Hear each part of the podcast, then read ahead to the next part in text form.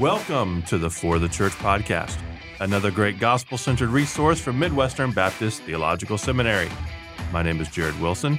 I'm an assistant professor of pastoral ministry and author in residence at Midwestern Seminary. And with me, as always, is my colleague, my friend, a pastor, a statesman, a theologian, assistant professor of Christian studies. Did I get that right? You got it. Managing editor of For the Church, Mr. Ronni Kurtz. Brother, how are you? I'm doing well. How are you, Jared? I am doing really, really well. Oh my gosh. you know what? You know what this is all about. oh no. the the episode so you were sorry, you were listeners. so excited about. I had to find the cre- the uh, it says eerie. yeah, that, that's what this episode is. This It's- episode is already eerie. I like it, and it kind of sounds like unsolved mysteries. Yeah, which I know you're into. yeah, I am into, and uh, I we had to do an episode on UFOs. Had to is a really strong. I got to tell you, listeners, uh, when we when I first shared with Ronni that I wanted to do this episode, he replied simply, "I'm scared,"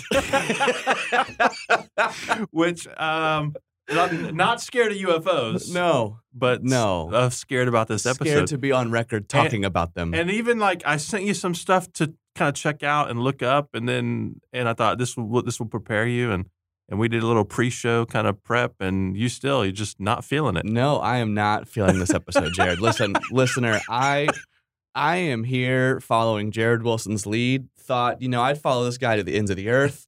Turns out that's gonna be somewhat literal. Yeah, okay. uh, Yeah. This is an example of a reluctant podcast host. Uh, Okay. I think I'd rather be on any other podcast it episode could at this be point. that you're conceiving of UFOs um differently right so does your mind immediately go oh he's talking about flying saucers or he's talking No. about aliens No, I think the hesitation is I just don't have anything intelligible to say. You know, and, and as yeah as an academic, I if I don't have anything informed to say, I'd rather just bow out of the conversation. i think you do and don't realize it as we dig Well, into some of hopefully this we stuff. find it somewhere. yeah so i'm guessing you've never seen a ufo No, never. never, in your whole life No. Never seen You? one i've seen two Two. Okay, so you're already more experienced than me. yeah. It well, I mean, it is what it sounds like. It's an unidentified flying Yeah. object. Or well, that's that's the old term. yeah, the government term now is UAP, yeah, which is unidentified aerial phenomenon. that's right. yeah. Um, yeah, I was sitting outside Yeah. as one would, you know, to see something like this. Typically, don't see UFOs inside. and it was night. Both times were were were at night, um, and I was sitting outside and I was looking um, at the sky over uh, in in my front yard, and this it was a large, um, I mean not really large, but bigger than kind of the you know the the light of an airplane passing Mhm. over. It was like it was uh, and it was circular and it was just like a light. And it came down, you know, vertic, uh, you know, directly down, you know, straight down. So it wasn't it didn't look like the flight, you know, the uh, flight pla- uh, path of a plane. And it came down and it stopped, and then another light came out of it, and it so it became two lights, and it split, and the two lights, uh, you know, one went you know left, one went right, and and then they and then they disappeared. So I'm not saying what it was. yeah, yeah. You're Yes, it's, you it's not me saying it. this is a craft from outer space. Yeah. That's what people sometimes hear. I'm saying, what was it? I don't know what that was. you know what I mean? Yeah, I guess the only time I saw a UFO, I was in the theaters when the the Monstars came to play basketball with Oh, Michael Jordan This and is a his Space friends. Jam reference. how, how do you feel about the new Space Jam? It's out today. I've Oh, not it? seen it. Yeah, today's the release day. Yeah. I, I don't mean, know. I mean, Excited about that or no? uh, Space Jam was a classic. You know, it's the closest thing Yeah. I know to aliens. So So that was one. I had another sighting with some friends. This one has corroboration. I was actually Okay. sitting with my wife and a couple friends in the backyard. We were enjoying the fire pit and we were looking up and there was a series. There was three and it didn't look like shooting star. We've seen shooting stars before. We've seen meteor showers or whatever you would call it where the things are kind of this was like it seemed very timed. Like one it was like the, these things were being released. There was a light and it kind of it was a round circle of light and it went across the sky and disappeared and then there was a pause, and then a second one went across the sky and disappeared, and then it just, and then a third one went across the sky. and we were looking, and we we we went through every scenario. It's is it you know meteor? Is it um, you know the like asteroid type deal? And it just seemed too regular and Mm. to I mean that you know that is what it you know it could have been that I suppose, but it just didn't seem like anything we'd ever seen before. So there's two examples of unexplained aerial phenomena. I thought this would be a good topic because um, it raises some theological questions. Okay. And we finally have the government, we have the US government basically affirming that these things are real. That to me is the most significant thing Yeah. because for so long, you have people who see things like me, crazy people who sit in their yards. Hey, you said it, not me. They're like, what was that like? and you come up with all kinds of explanations. It's a it's balloon. It's you Yeah. know it's a, a satellite. It's uh, drones. It's all kinds of things. And um, the government has always said, oh, you know, it's you're seeing swamp gas and all these sorts of things. But there's been these sightings for years, um, and there's been a stigma attached to them. So that's kind of you know part of the story is airline pilots um, have these stories you know going back for years, but they don't bring them up because their mental health gets questioned and their job security gets questioned, and, and same in, in in military. So military folks have you know these stories as well. Um, and then what happened most recently was the New York Times broke this story two years ago, 2019. Um, governmental military video of a couple of these UAPs. Um, one was something they tracked on uh, uh, several different, you know, radar and and and sensors. And there's a, a few notable things about them. Number one, um, they appear to be moving very fast, faster um, than uh, um, you know things that they're used to in terms of drones and that sort of thing. Um, they seem to have maneuverability that is beyond capability, certainly beyond our capability, or at least that's what they're saying. You, you, I guess, you know, some argue that they're lying about the whole thing. But I, if it's top secret stuff, I don't know why they'd be putting video up and all these sorts of things. Um, but it, it has maneuverability. It can change course, all these sorts of things. Doesn't have any um, visible uh, uh, uh, propulsion. Like you don't see engines on it. You don't see jet streams coming out of it or whatever you would call it. Um, you know, the contra or yeah, contrails, that kind of thing. It doesn't seem to have a visible means of propulsion. And so um, the New York Times is basically saying now we have military confirmation of these encounters with these UAPs. One was the Tic Tac. They call it the Tic Tac because it's it, it's shaped like a, I guess like a Tic Tac. And that was the one that was over the ocean. That was filmed by uh, naval, um, you know, by uh, a navy ship and um, and planes. Uh, and then there was another example as well. Well, it, it finally pressed um, the Pentagon to release a report. Now, if you're a conspiracy theorist, which I don't know if you're a Th- conspiracy very theorist, much not. yeah, yeah. If you're a Yeah. conspiracy theorist, you think, oh, this is all just sort of, um, you know, it's all kind of propaganda to distract us, or they know exactly what this is, or that sort of thing. And maybe they do.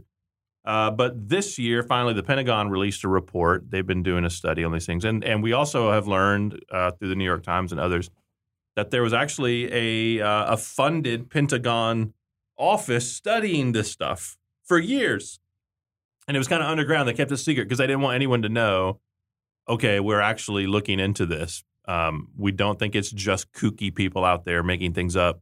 There's something going on, and, and we're going to study it. So then that was outed that there was was actually a Pentagon study. So the Pentagon released this report. 143 quote unquote credible sightings of UAPs. Those are the things that they re- reported on. They have no explanation. This is what this is the official word, and this is what I think makes it a significant thing. Is basically we have our government saying number one, these are real. It's not um, optical illusions or something like that. These are real things, but they're saying we don't know what they are. So, of course, that leads to various theories. If you had a theory, Ronni, this is time for you to jump in. I want to just, you're sitting there like, just keep talking. Just That's exactly what I'm thinking. This But- is your episode. But people don't like I'm the just- solo episodes. They want a conversation. If you had a theory Okay. About what these things are, what would what is your theory? Oh man, glad you asked this. It's the only thing I prepared for. Okay, okay, good. All right. Here's here's my theory. You ready? Mhm. In the uh, document, I'm I'm pulling on my phone to read here. the Pentagon gave five categories for what these things could be. Yeah. Here's what they are. You ready? Mhm. a secret technology developed by an adversarial power like Russia or China. It's one. Two, classified cutting edge American technology. Three, a naturally occurring phenomenon. Four, airborne clutter such as errant weather balloons. Or five, the catch all, other. Yeah. now that category is where the fun comes in. But Yes. I, uh, the way my brain works, and this probably makes me a bad Christian in the sense that uh, I, I have to remind myself sometimes that I inhabit a worldview that's supernatural, Okay. and I, I typically always go for the most obvious, explainable natural phenomenon. And so if I maybe I have had an experience with the UAP, like you said in your backyard, and and I just said, oh, that's just a Southwest Air, airline plane. you know, the- I, my, my brain immediately rationalizes it. So I would probably, if you ha- if you forced me to answer the question, I would say it's one of the the first four categories, and um, we're having a hard time identifying what it is. Yeah, I mean, I think of those, and I don't know. I don't. I, I don't have a theory myself. Um, but I have reasons against some of the theories. Yeah. the one that seems the most likely would be that it would be, you know, um, from Russia or China or some other some advanced technology. But that to me is more frightening than if it's extraterrestrials. yeah, yeah. because we know that Russia and China are not um, are not allies. Um, and what this would tell us is they have technology that is far more advanced than anything that we have, or at least that we claim to have. That's the whole thing. Whether we're actually seeing the whole story, and I, don't want to get into that rabbit trail, but if you know the the no visible means of propulsion, the maneuverability, basically the official word is this is far beyond anything that we have developed. And so if it is from one of those, uh, you know, from a foreign nation, um, they are way more advanced than we are, and that that would be frightening. That that they are that far ahead. Um, the idea that it would be our own kind of top secret type stuff, which is something that they wouldn't admit if it, if it were. Um, I listened to another podcast um, from a fellow who was saying it's not likely that we would test our own stuff next to our own stuff who did who, who weren't aware of it because they might shoot it down or they might you know they might engage with it or something um, and and so that's not you know that's not very likely and if it was top secret our own stuff we probably would not the pentagon would not be issuing a report with video and and everything i can kind of get there um, so we fall into this other category or the debris, or it could be know. debris, but they, so only one. Uh, they were able to identify one of these things, um, and they said it was a deflating weather balloon. That was that was one that they were able to identify. That leaves 140 something that the best minds and researchers could say we have no idea what it is. And it just seems odd to me that you would have multiple cameras and sensors tracking things that are moving very very fast switching course, in some cases just instantly disappearing, all these things. And that and and you know, seasoned pilots and others wouldn't would say, you know, wouldn't know that that was you know, a regular drone or you know, some kind of debris, a a, a plastic bag being, you know, driven by the wind. They've seen those things all the time. So it just that to me you're basically saying really smart people who've who've seen lots of things um, are idiots and would mistake these things hundreds of times. yeah, I could see, you know, um, we're, we're talking about vehicle. I mean, we have the Pentagon basically saying these are real. This is there's matter. It's not an optical Mhm. illusion. These are real things, and we don't know what they are. So that raises the question um, in the other category. If these are uh, intelligently directed vehicles and they're not from Earth, or at least uh, what we know of Earth, uh, what are they? And if they are extraterrestrial, if or let me pause it, interdimensional. uh, I know Listener, you're tracking. You're loving I, this so I much. wish you could see the joy on Jared Wilson's face right now. and I wish you could see the pain on Ronni Kurtz's face. He's his face basically says, "When can we start the next episode?" You are- it raises the question: What are the implications for Christianity? okay. I thought, as a theologian, you would actually enjoy this question, even if you have no interest. yeah. Um, the whole idea if other if life if there's life on other planets or Okay. life in other worlds, what does that mean for the implications of Christianity? Because one of the um, the hallmarks of people who believe that the government or the the global governments have been suppressing this information for years is because it would have you know detrimental and catastrophic effects on our institutions, our trust in government, um, our sense of comfort and security. I, I could see that, right? Man, gosh, if you believe that aliens are coming here and could kill us and destroy us all, and we have no means of protecting ourselves, would that disrupt the the or you know the peaceful order such as it is? Would, would there be widespread looting and rioting and all those sorts of things? But then theologically, it would disrupt um, what we've known as truth all along. And my question is: is is that true? Well, would that be true? Well, this is something C.S. Lewis explores Mhm. in a little essay called uh, "Religion and Rocketry," which I discovered yesterday. Um, not the essay, but I discovered about the essay yesterday. Uh, I read this essay long ago, um, but he originally wrote it for a magazine in 1958, and it was originally titled "Will We Lose God in Outer Space," which um, really just goes to the heart of the question. So, in this essay, and if you can find it, um, listener, if you're a Lewis fan, you can find it. Um, I think most available in the, this little collection of essays called "The World's Last Night." Actually, one of the essays is called "The World's Last Night." So the book is "The World's Last Night and Other Essays," and in there is one called "Religion and Rocketry," where Lewis is basically exploring the question: What are the implications for Christianity or theism in general, uh, monotheism uh, in particular, um, if there is life on other planets? And so he just kind of like takes it. You know, it's not a long essay, but he kind of goes piece by piece to say, uh, well, it depends on what kind of life it is. What if it's just vegetable life? Would that matter? If we discovered that, you know, um, even in our own solar system, if we went to Venus and we found that there's flowers there or something, um, would that have implications for Christianity? Probably not. Um, but what if we found there was sentient life? There was animal life. Um, well, would that have huge implications? We found that there's some, you know, Saturnian version of cows or or something like that. Um, would that have any implications? Um, maybe, maybe not. But what if there was intelligent life, um, whatever you know, corresponding version of human beings on on other planets? Would that have implications for our understanding of creation, redemption, um, doctr- you know, doctrinal truths like the incarnation, the atonement, um, our idea of the atonement? So Lewis explores all these little things and begins to kind of tease out um, if there is life on other planets um, you know, a, version of human life, not- not human, but you know, sentient, intelligent life. Uh, would it be fallen or unfallen? How far does the the fall of Adam? So, come on, theologian, I'm going to bring you back into the conversation. Um, would the fall of Adam have impacted life on other planets? Well, I much prefer you do the talking of this episode, but if, if you'll force me to talk, I'm going to force you all along the way.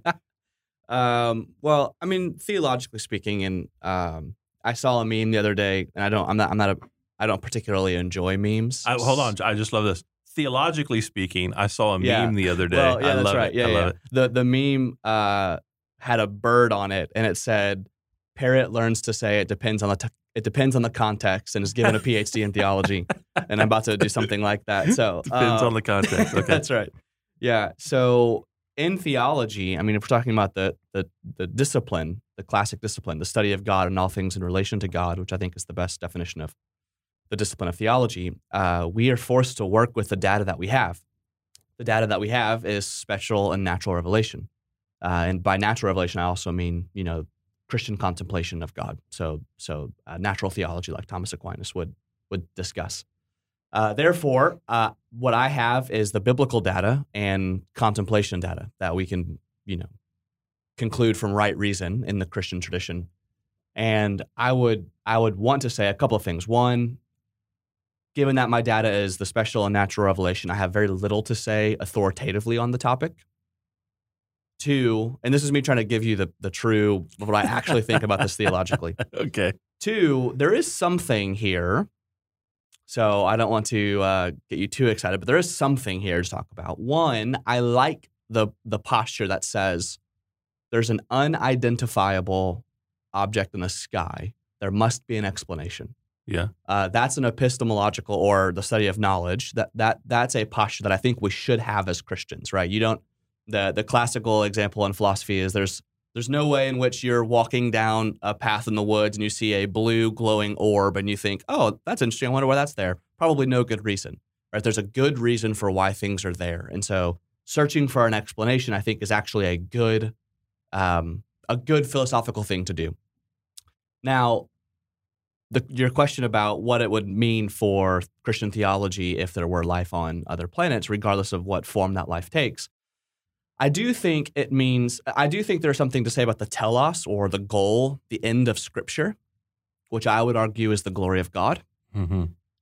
And I think in that category, there's some room to talk here, meaning uh, in the Garden of the, the Garden of Eden, we see that the Adam and Eve actually observe the pleasantness of the flowers, right? And so there's there's something creative about God. And if all things in Scripture are there for the telos of His glory and the good of man, uh, His creative acts are for His glory. And so I think we can get there theologically. And so I think if there is something like maybe we will find flowers on Venus, for example, uh, I think that's good news. I think it's uh, it actually is a little bit of swimming against the current of all things must have a pragmatic end that we have in our culture. Yeah. Maybe flowers on Venus exist for God's glory, and it doesn't have any practical telos other than Yeah. the, the glory of God. And I think that's a good that's a good thing to to to reason. That's about all I would be able to say theologically.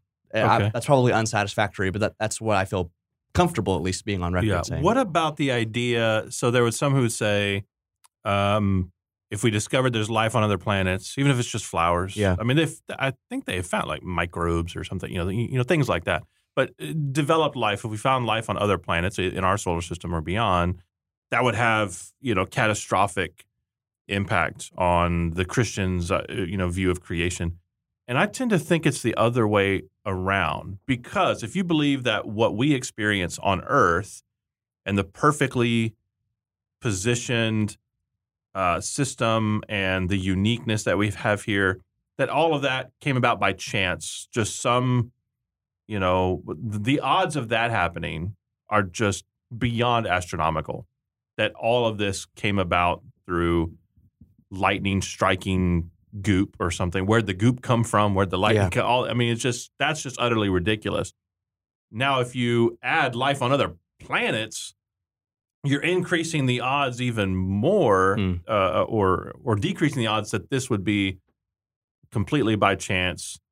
I guess it, it has a lot to do with um, nature of time and that sort of thing. If you have an infinite amount of time, um, I suppose these things could happen. But to me, um, it it increases the chance that there is a creator, there's a designer of all these things. If we actually are finding what um, would seem to be astronomically unlikely here on other in other places.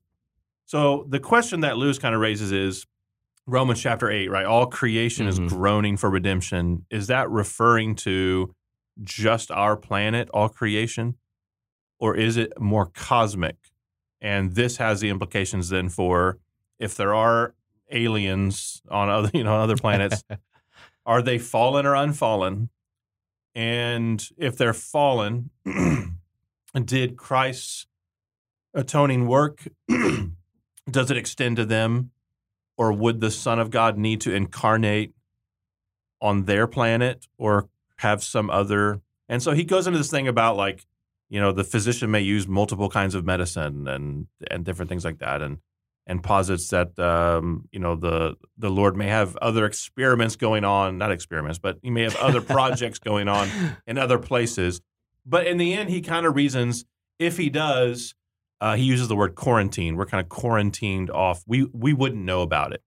So in his mind, um, any of the you know if there are aliens or if there, if there are extraterrestrials, uh, we very likely wouldn't know anything about them. Which is odd because I mean, this is a guy who wrote science fiction. He wrote about traveling in his space trilogy, traveling, and that's actually the major premise of um, of the first couple of novels, in particular the second novel in the space trilogy, Perelandra, is about um, landing on a world where they are unfallen, and what happens when sinners, um, you know, come into contact with alien beings who um, who are not fallen, and and you know the kind of damage we can do, and and the naive the naivete of them, the innocence of the other um, of the other world. So I think it does have some implications for us.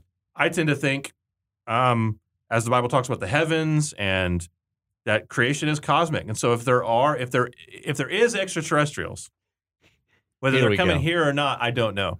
But if there is alien life on other planets, um, I would tend to think that they fell with Adam, given the special revelation that we do have, and that the Son's atoning work here on this earth would have implication for them. Now, how they would hear, I don't know, but that's kind of where where my mind goes with that. But one thing that, that Lewis kind of comes around to, and I, I think it dovetails with, with what you were just saying, Ronni, was basically um, we can decide these things when we actually know. Hmm. Um, because he, he and he mentions I don't remember this, but he he um, in anything that I've read from Augustine, but he mentions Augustine talking about the spiritual state of monopods and satyrs and these kind of mythical things um, as if they may exist.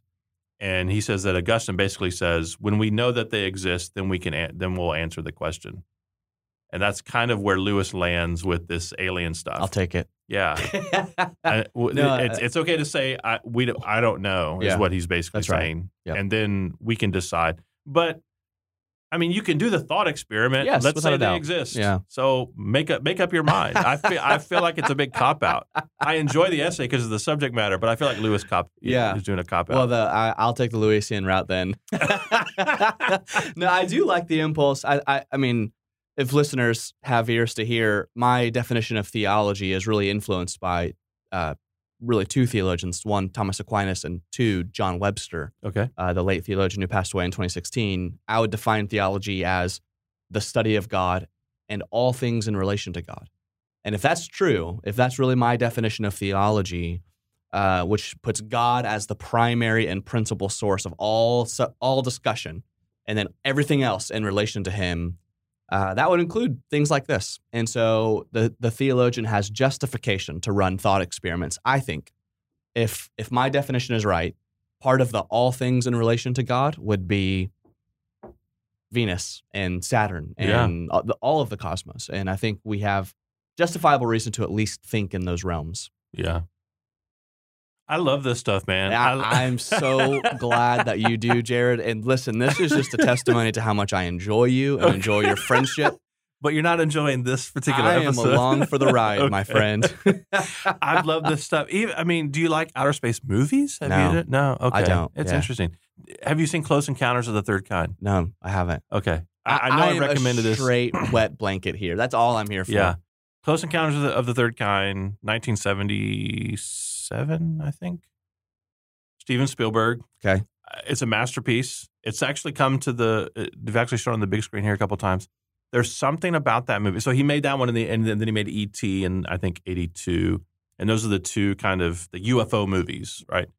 But Close Encounters, and I love E.T., and in a lot of ways, E.T. is a better movie. But Close Encounters kind of taps into um, the internal sort of longing for the other and for something beyond. So you have these people who are just living these normal kind of routine, mundane lives, and they feel kind of empty, even doing the normal kind of stuff. And then they have the vis; they see a UFO, or they there's something that happens where they become aware of of of a reality beyond themselves, and how that can. Um, first of all, it sets them apart. It makes them aliens in their own world. I think there's like a double um, you know, meaning taking place here. Richard Dreyfuss plays this family man, this father and husband, and his sighting utterly changes him. And it makes him an alien in his own family, basically. He doesn't know how to relate um, because he's so, when you see something like what he saw, and no one either believes you or thinks it's a big deal or whatever it is, and it creates this. I, I think there's a parallel there for um, even conversion, Hmm. right? It, it sets you apart. You're you're you're marked, but it also taps into this sense that I you know I think what Spielberg's doing is tapping into our sense for something beyond. We we yearn for God Mm-hmm. um, innately. Even those who are lost, um, creation or eternity is written in their hearts. They may be, you know, they're suppressing the truth. They may never even come to the truth, but there's something in them, right? The the Pascalian God-shaped hole or whatever it is um, that they they learn, you know, they yearn for something beyond themselves, and that movie like just so taps into it. And then at you know um, the end, the climactic, you know, ending sort of um, creates a culmination event. Like, um, I want to give I don't want to give any spoilers. This is a 50 year old movie, but I won't spoil it for you because I think you should see it. Um, just as a as a you know great uh, work of of, of filmmaking. Um, but it comes to the end, it's like you're not crazy for for thinking and believing this way. And the end actually is is somewhat rapturous and I think somewhat heavenly. To me, when I see the end, I tear up every time because it is sort of like um, you're not alone.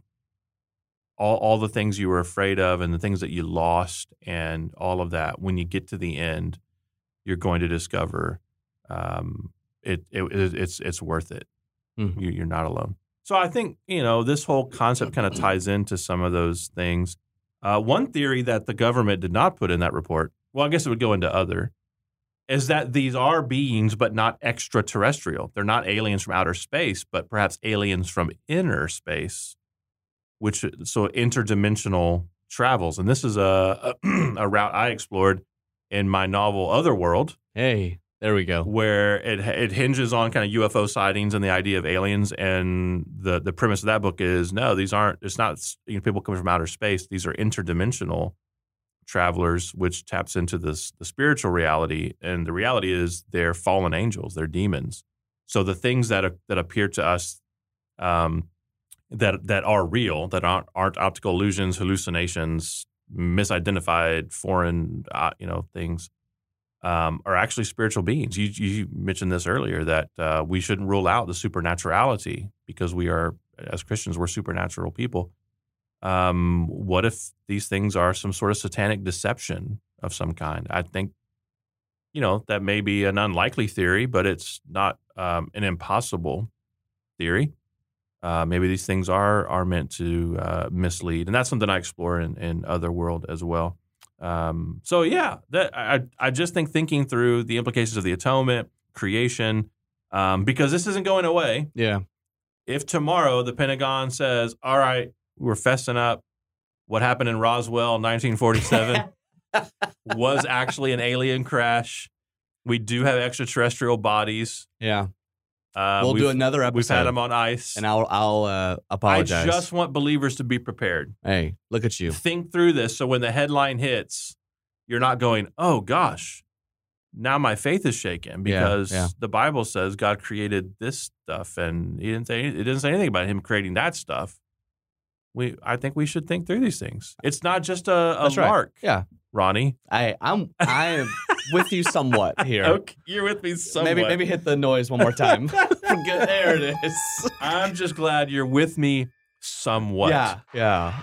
Yeah. We we never uh we never really use these sound effects. no, we so don't. It's good to and kind there's a good reason. kinda but bring him in we there. are. Hey, well, dear listener, I'm glad you stuck with us. This sounded like a solo episode, and we just certainly didn't mean it to be. I thought there'd be a lot more conversation, some give and take from my theologian across the table over here, but uh, maybe it's just you and me. Hey. If you enjoy the podcast, please give us a good review. Apple Podcast, Spotify, wherever you listen to your favorite podcasts. Five stars would be preferable. Whatever the maximum amount of stars is, that that's what we would like. And what I what I think I'm going to do because I discovered other podcasts do this. okay. They read some reviews Hey, do that. on air. I'm going to Yeah. do that. Maybe Yeah. that will incentivize. I'm There not going to do it this time because Oh, I, didn't- I didn't bring okay, any. okay. But I'll look some up and, and- Yeah. and we'll do some next time. Uh, maybe if if because it it, ta- it taps into people's narcissism that they can hear their name.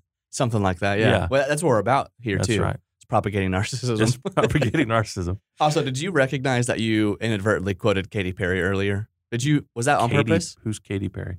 No. That wait, uh, singer. Yes. Okay. You can't know about extraterrestrials and not know about What Katy did Perry. what You what talked about- got to do with it? you talked about a, a bag blowing through the wind, which is the beginning of Firework, the song. And I thought you were I thought you were purposely quoting Katy Perry on a podcast No. about UFOs. not And I intentional at all. I need to be in a different I'm room. I could debunk that theory right now. Um, I do not keep Katy Perry lyrics in my head. Hey, Um, there are stranger things, my she friend. talks about oh, like Stranger Things. That's good. I think Stranger Things should have UFOs. Until next time, may Jesus be big in your church. You've been listening to the For the Church podcast, hosted by Jared Wilson, found online at ftc.co. This resource is brought to you by Midwestern Baptist Theological Seminary in Kansas City, Missouri, where we train leaders for the church.